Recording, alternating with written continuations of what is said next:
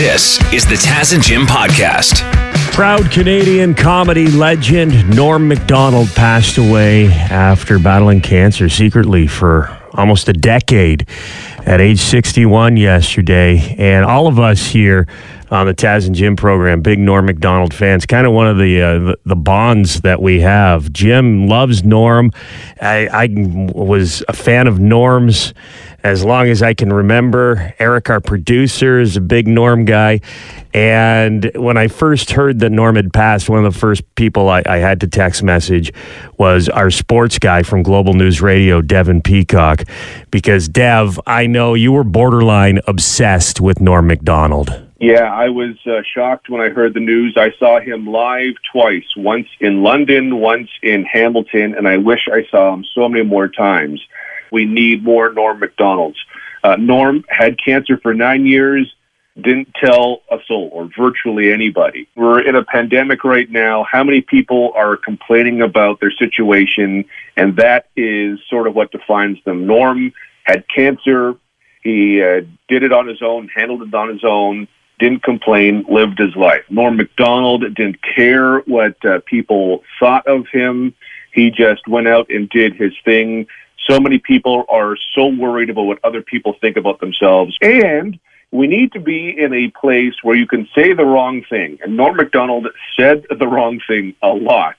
And it doesn't define you as a person, where you can say the wrong thing and then move past it and people forget it and just go on and live their life so you can live your life. So we need nor- more norms in that way as well. The world would be so much better off if we had more Norm MacDonalds, and sadly we have one less, and we have lost the best Norm MacDonald.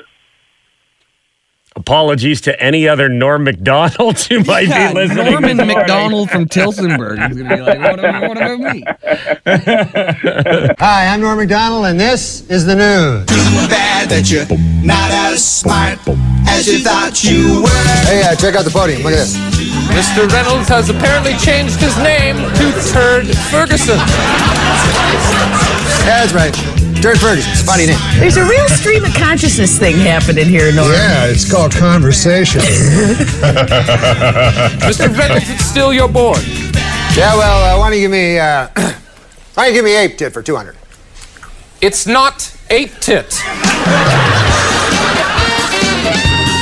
And in a related story, this week marked the 5,000th performance of the Broadway musical Cats. It also marked the 5,000th time a guy turned to his wife and said, What the hell is this? that was a funny dog, Scooby Doo. He drove around a van and uh, solved mysteries. That is incorrect. No, that's correct. I remember you had a pal, Scrappy Doo. I would tell about my wife. What a battle axe. She's supposed to be my life partner. I look in the mirror the other day and I says to her, I says, honey, I look in the mirror and all I see is a fat, ugly old man. And I need you to give me a compliment. She says, all right then. Uh, your eyesight is damn near perfect. I said, you dirty dog. Mr. Reynolds, what are you doing? Yeah, I found this backstage, uh, oversized hat. It's funny. No, it's not.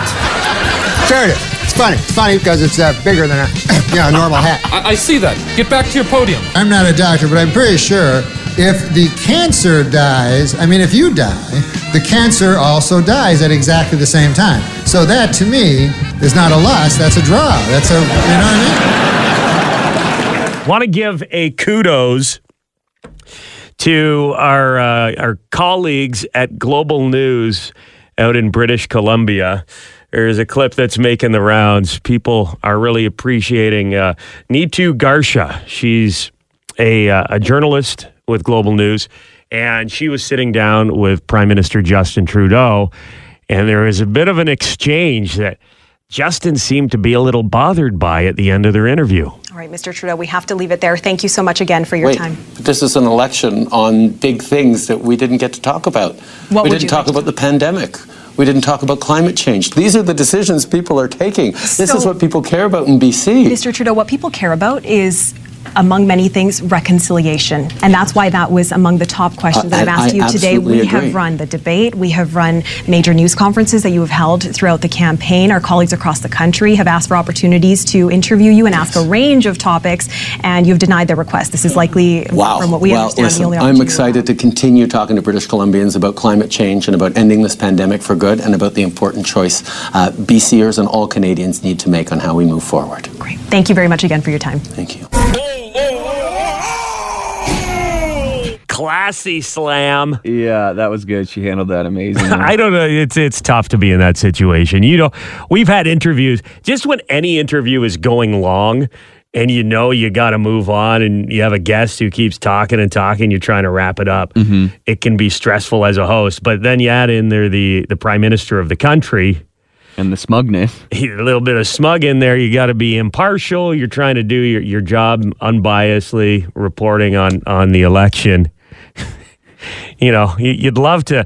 Eh, Trudeau did show some emotion there. He's like, oh, oh, when she, Which you kind of owned him a little bit. yeah, like he, it just bothers me. I, the fact that they get questions beforehand, or eh, sometimes politicians won't go into interviews unless they know what is going to be discussed or asked. Yeah, I it's want. I want them to show up, and this is all politicians. They'll all do this. Uh-huh. I want them to show up with no idea what the questions are, and I want to hear them think on their feet because Yeah, what do you truly believe? Like, you know, it's easy to write something down and memorize it. when you're not prepared, that's when the Mm-hmm. truth comes out.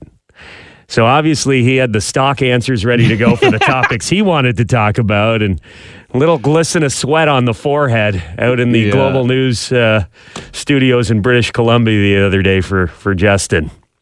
Wrapping her up on Monday, big election across the country. And if you want to stay up to date with what's going on on the campaign trail, you know you can trust our friends at globalnews.ca. Jim, you wanted to give a shout out to a couple of guys. Yeah, a couple of guys I ran into yesterday working outside of my house. Dean and George, L82 Construction. Uh, they're ripping up uh, the street in front of my house right now. So this isn't something that is being done by choice. This is your your road is being worked on. Yeah, yeah. Pretty I- major project. Yeah, it's the whole like I don't know how long the road is, but at least it, I- almost a kilometer in the suburbs, basically. So it's been Tearing up pipe and stuff. Yeah, all new plumbing. We got the letter in the mail the other day, uh, or like you know a couple months ago that was saying the the road is going to be ripped up and it's going to be uh, gone until December, I think. So it's one of those things where there's gravel on the, on the road for a while here, and uh, slightly inconvenient, but it's got to be done. Do you feel like a VIP though when you see that local traffic only sign? Oh, yeah. and you get to go around it because you know your house is just down there. Yeah, yeah, and you know that if you, anybody else tries to follow you. I'm calling the bylaw officers or something. actually, I'm actually really upset because remember last year when I had that big debacle over the tree in front of my house? Yeah, you were wondering if a tree that needed to come down was on city property. Yeah. you were hoping it was because then the city would have to come and pay for it to be cut down instead of you paying for it. And the city had archived it as a city tree. We went back and forth. They reneged on the deal, said no, it was my tree, so I had to pay for it to come down. And How much did it put- cost you? Like a thousand bucks? It cost fifteen hundred bucks, and now they flagged around the tree. They put these, and I think they're ripping out the, the stump that I left in there anyway. So if I would have just left it up for another year, it would have got taken down. Uh, I don't know if that's happening, but that's what I'm assuming is going on. But uh, anyway, these guys were beautiful. And uh, actually, I ran into Dean. I, this is the second time I saw him. He recognized me. I was walking my dogs. He's like, "Hey, I met you at Anthony Jeselnik. You're Jim from the radio." So I had a chat with these boys. George was petting my dogs. Good guys. Actually, but I will say it's a, it's a little loud outside my house right now. I was sitting in my office and uh, I was like, I gotta record just how loud this is here. This is windows closed. This is windows closed. Yeah. That's not that's not a jackhammer or rivet bust or anything like that. That is my closet shaking. so it's like That's my the whole foundation of your house. that's a bit much. but it is what it is. yeah, good luck trying to take your afternoon nap there, sunshine. Honestly, it's. I think it might be soothing to be. It reminds me. I, I took a nap yesterday and it was soothing. It was like I used to work construction and every once in a while you'd go in the the work trailer to grab a tool halfway through the day. Maybe you're drinking the night before. You see a tarp laying in the corner. You go, I could just fall asleep on that tarp, that bag of insulation so easily right now. And that's kind of what it felt like yesterday. Oh, good. You feel right at home. It's like it's like napping in the work truck. Exactly. I was vibrated to sleep.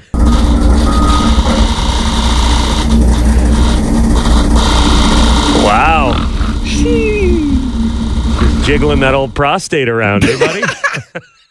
I was wondering why you've been smiling the past couple days here. Was a good nap. Norm MacDonald passed away at age 61, and he liked to let it ride. Bit of a gambler, Norm. Notorious for playing cards. He loved the craps as well.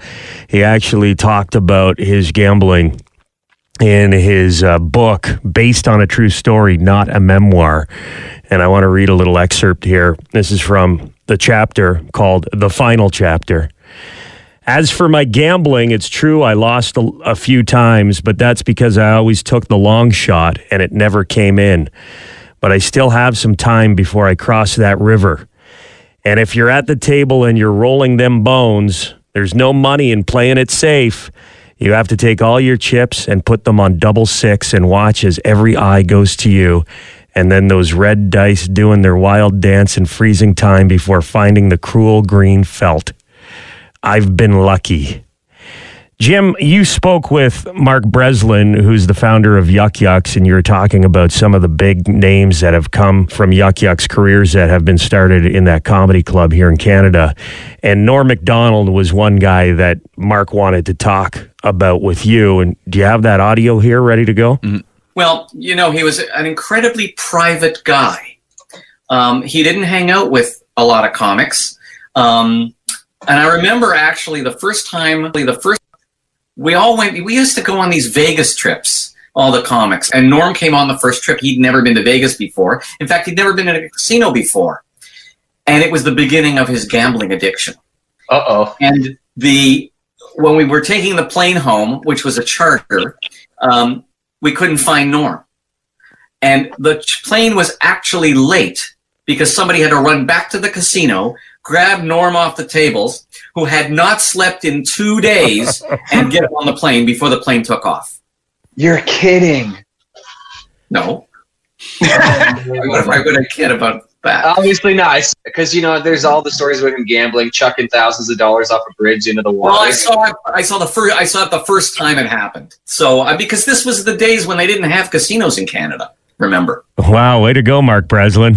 but Norm loved it, and, and, and you know that's that's the message: is you can't win if you don't play. Sure. And he definitely he definitely played his entire life. Here's another excerpt from his book.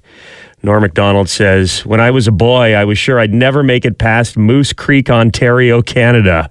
But I've been all over this world except for Europe, Asia, Australia, Africa, and South America. oh, and Antarctica. But that's really splitting hairs. I mean, how many people have ever been to Antarctica? I never expected to be any more than a common laborer, and I would have considered myself lucky to have achieved that, but I was blessed with so much more.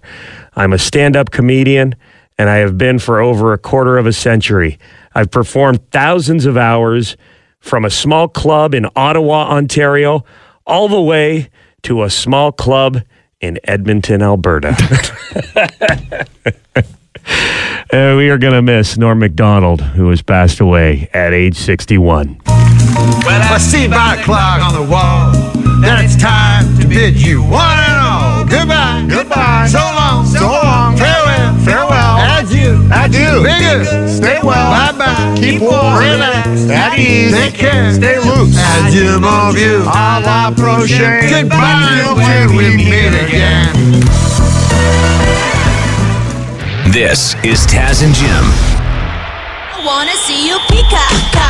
Time for sports. We're joined by Devin Peacock from Global News Radio. And Dev, you want to talk about some hot three way action? Ooh, Yeah. this should be good.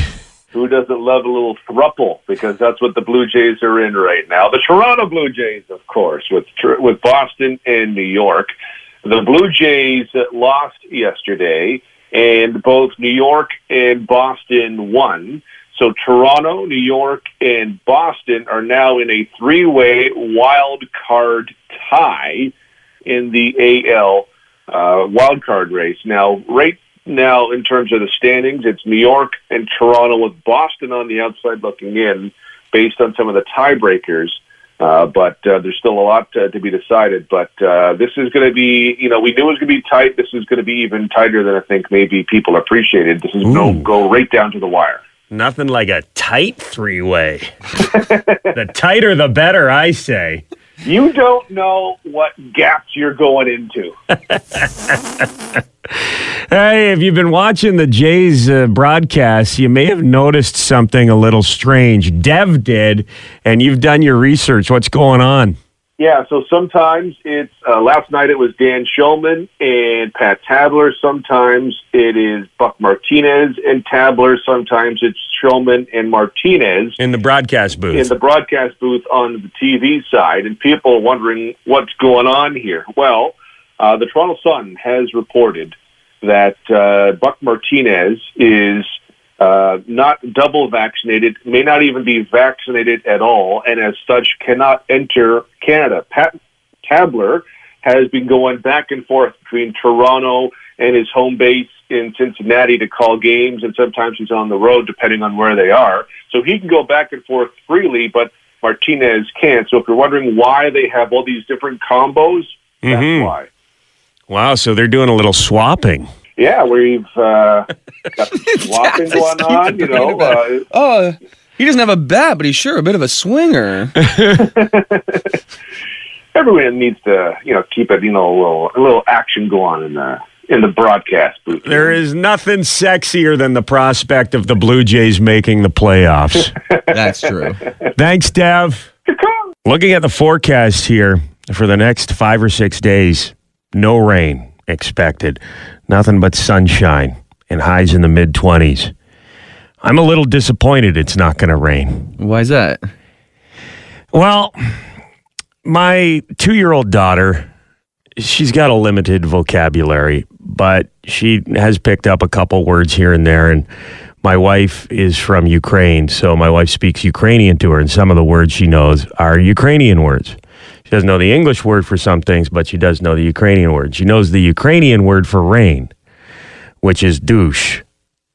So, anytime it's overcast and the skies are threatening, my little two year old daughter Amelia, with her, her blonde curly hair and her big blue eyes, will run over to the window and she'll point and she'll start shouting, Douche! douche! Douche! Oh, that's awkward. Just makes me laugh. Daddy, douche.